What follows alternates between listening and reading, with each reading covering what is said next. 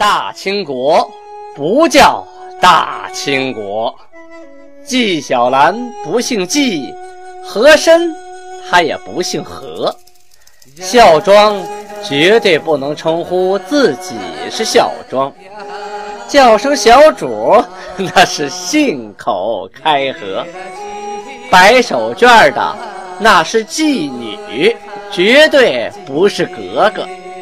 好，今天听俊贝勒播讲一段《青通剑》。听众朋友们，大家好。上次啊，我们讲到清太祖努尔哈赤啊，带兵攻打凤吉铺，没有成功。但是呢，几次的骚扰啊，从周围的村子里边啊，没少裸去一些牛啊、骡子呀。啊，回去给这些筑城的呃劳役们解馋了啊！努尔哈赤把都城啊从老城啊，就是佛阿拉迁到了赫图阿拉，又从赫图阿拉迁到了界藩城。这一回呢，从界藩城又迁到了萨尔虎山上新建的萨尔虎城，一步一步的啊。在向西移动，这个萨尔虎城啊，跟沈阳城之间中间没有什么阻隔的东西了。原来有个抚顺城啊，被他第一次拿下了，也烧光了，所以就是一座废墟，等于是畅通无阻。所以啊，他一直要惦记着打沈阳，这可是一座大城啊。什么时候打的呢？就在今年清太祖天命六年。公元一六二一年农历辛酉年，啊，就是这一年，他打的沈阳城，结果如何呢？好，首先我们介绍一下沈阳，啊，怎么回事？为什么叫沈阳呢？啊，它是不是还有别的名字呀？什么时候有的沈阳啊？沈阳，元朝的时候啊，叫沈阳路，就是马路的路啊，但是它不是指马路的意思啊，是指一个地方啊。明朝的时候啊，叫沈阳中卫啊，因为那时候在关外，属于卫所，叫中卫。东边有东木山，南边有浑河啊。这个东木山呢，就是现在的天柱山，也就是努尔哈赤的陵墓东陵的所在地。那个地方叫东陵区啊，也就是我的故乡，我就出生在东陵区。经常遥望天柱山！我现在在沈阳的家呢，开开窗户，对面就是天柱山，就是东陵，直线距离中间就隔一条河，隔一个鸟岛，很美啊。这个东木山啊，不是指吉林啊长白山那个六顶山，不是那个东木山，那个东木山是大作荣啊建立渤海国的那个东木山，它俩重名了啊。这个南边的浑河，东边有神水。流入西边呢，有辽河。洪武二十一年，就是一三八八年，指挥闽中重修沈阳城。这个沈阳城啊，是在那个时候修的啊，就是一三八八年重修的啊。沈阳城城周围啊有九里，沈阳城的战略地位啊十分重要，它是辽东城的藩屏，意思就是它的屏障。这辽东城啊，指的就是辽阳市的老城啊，现在还在啊，还有城门，大家可以去看一看。大家可能想了，哎，沈阳怎么成了辽阳的屏障了呀？沈阳是辽宁省的省会呀，辽阳是个小城市啊，怎么倒过来了？哎，在过去啊，这个辽阳啊，才是辽东的第一重镇。为什么叫辽阳呢？是吧？啊？它是辽水之阳啊，辽河之阳。现在看地图呢，它是在太子河的南边。这个太子河呀，最后就注入辽河，和辽河是一脉相承啊，它是辽河的上游。同时呢，它也是辽东的第一重镇，辽东的整个这个将军呐所在地呀，啊，衙门呢都在那里。沈阳刚才说了，为什么叫沈阳啊？不是说有东有神水流入吗？哎，它在神水之阳。这个神水啊，现在啊，就是呃我们所说的北运河啊。沈阳后来人工开凿了一个叫南运河，啊，后来又有一个沈水连在一起了，形成一个环城的水系带状公园啊，现在叫北运河。所以啊，沈阳城啊，在沈水之阳，所以叫成了沈阳。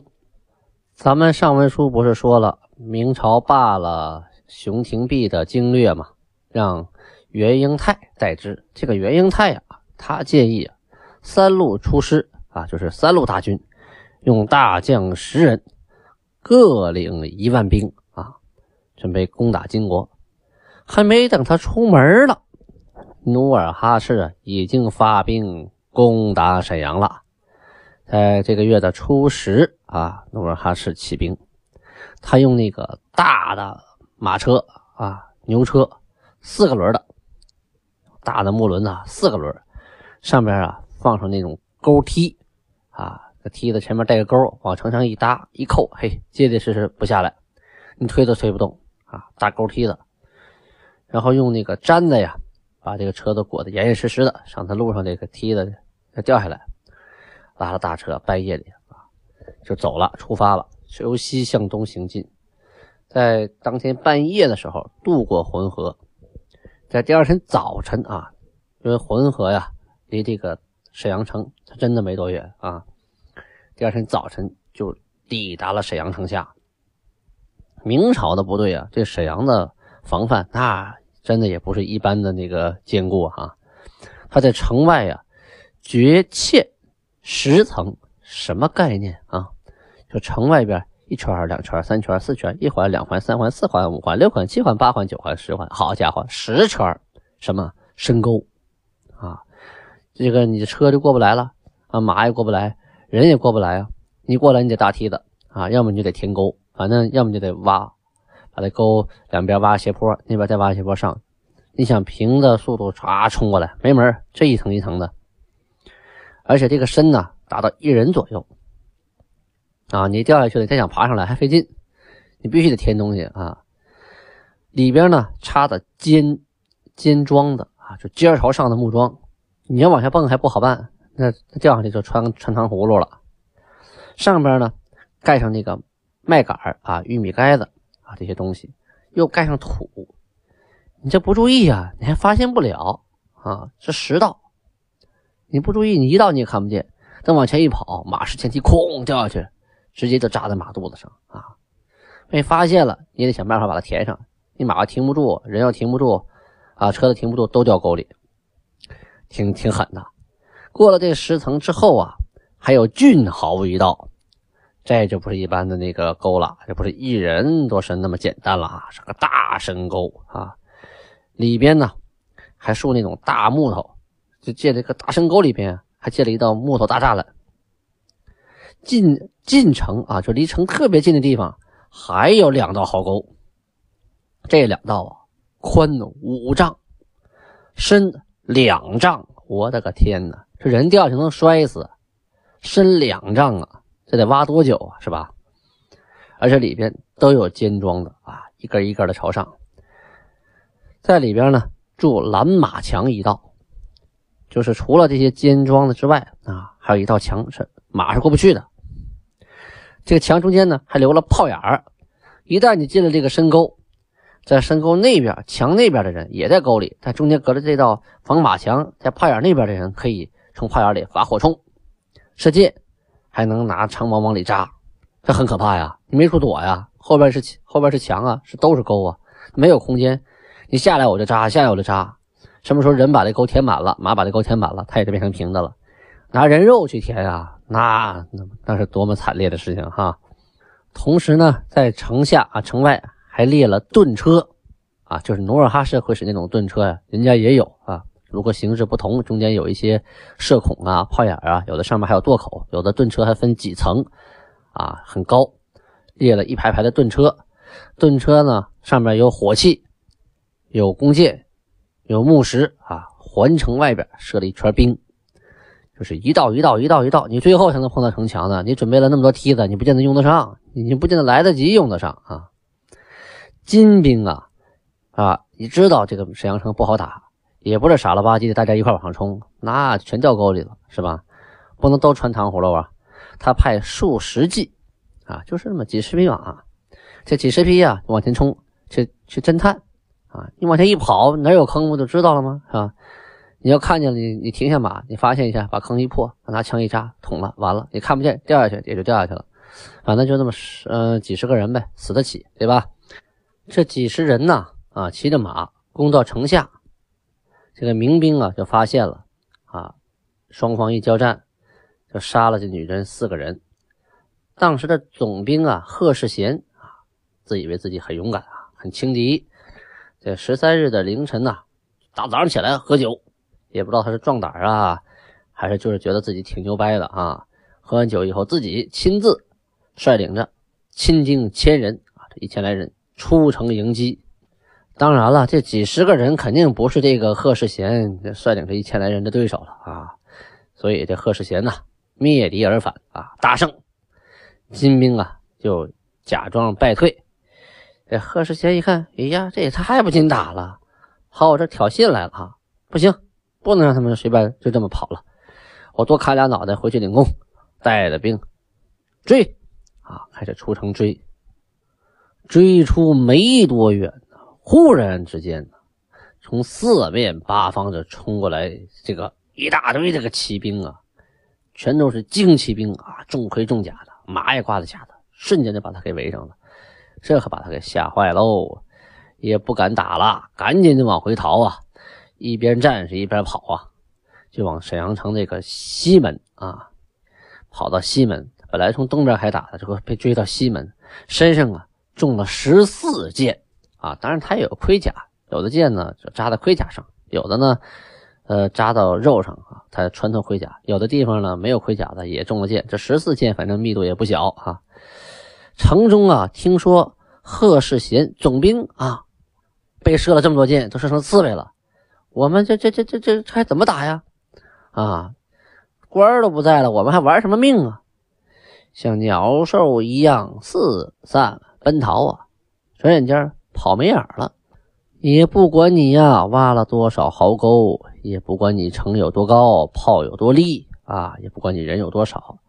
《出师表》里说的好啊：“射人先射马，擒贼先擒王。”我把你的守将啊给射杀了，那当兵的谁还拼命啊？是吧？没有当官的看着了，还拼什么命啊？谁的命不是爹妈给的呀？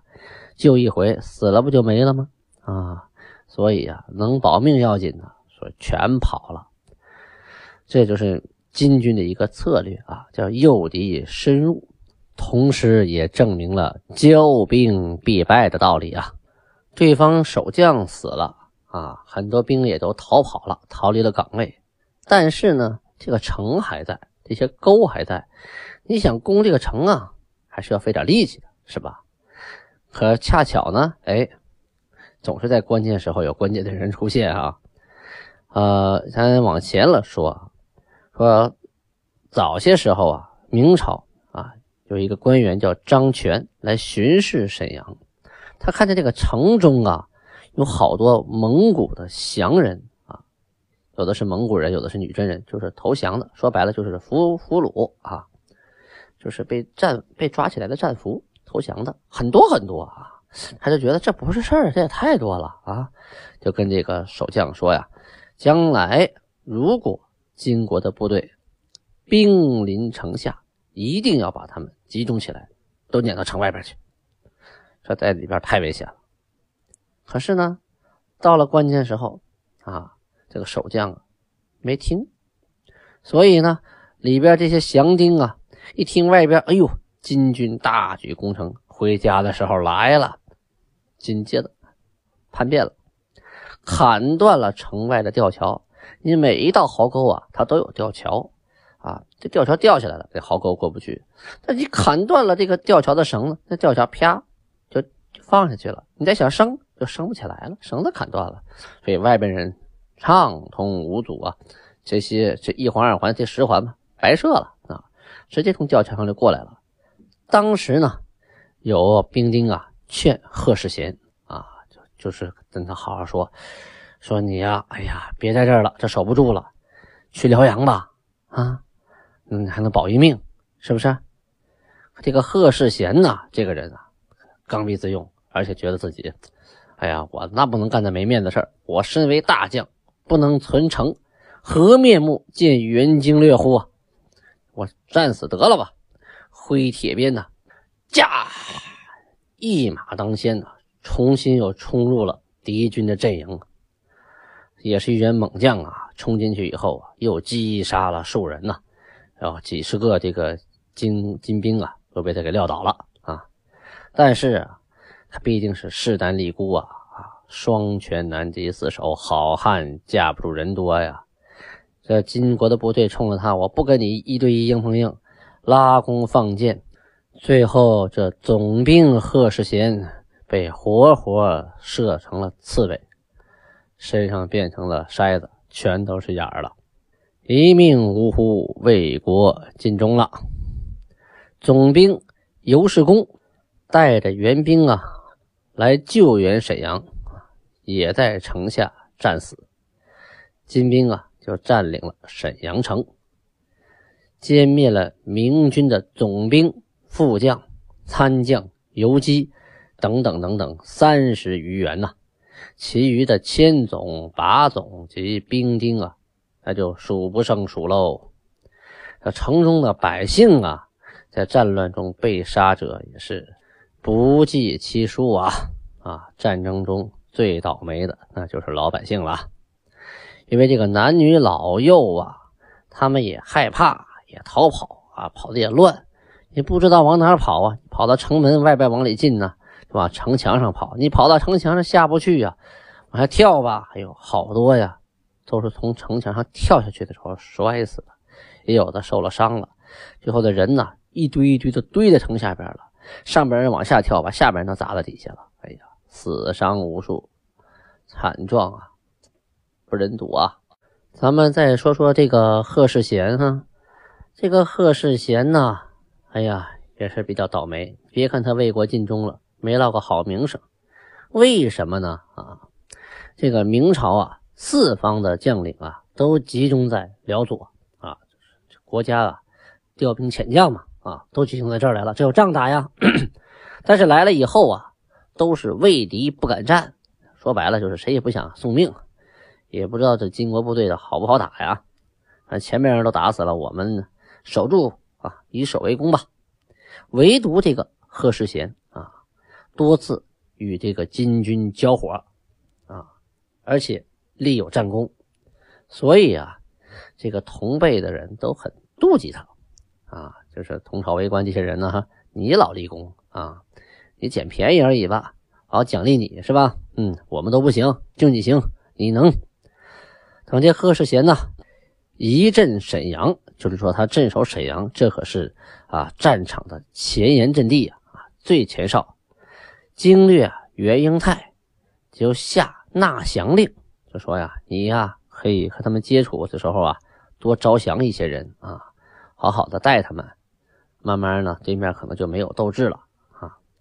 这个贺世贤呢，收纳的人最多啊，所以呀，很多这些官啊就说他了，他不对，这个人怎么能纳这么多的蒙古人和女真人呢？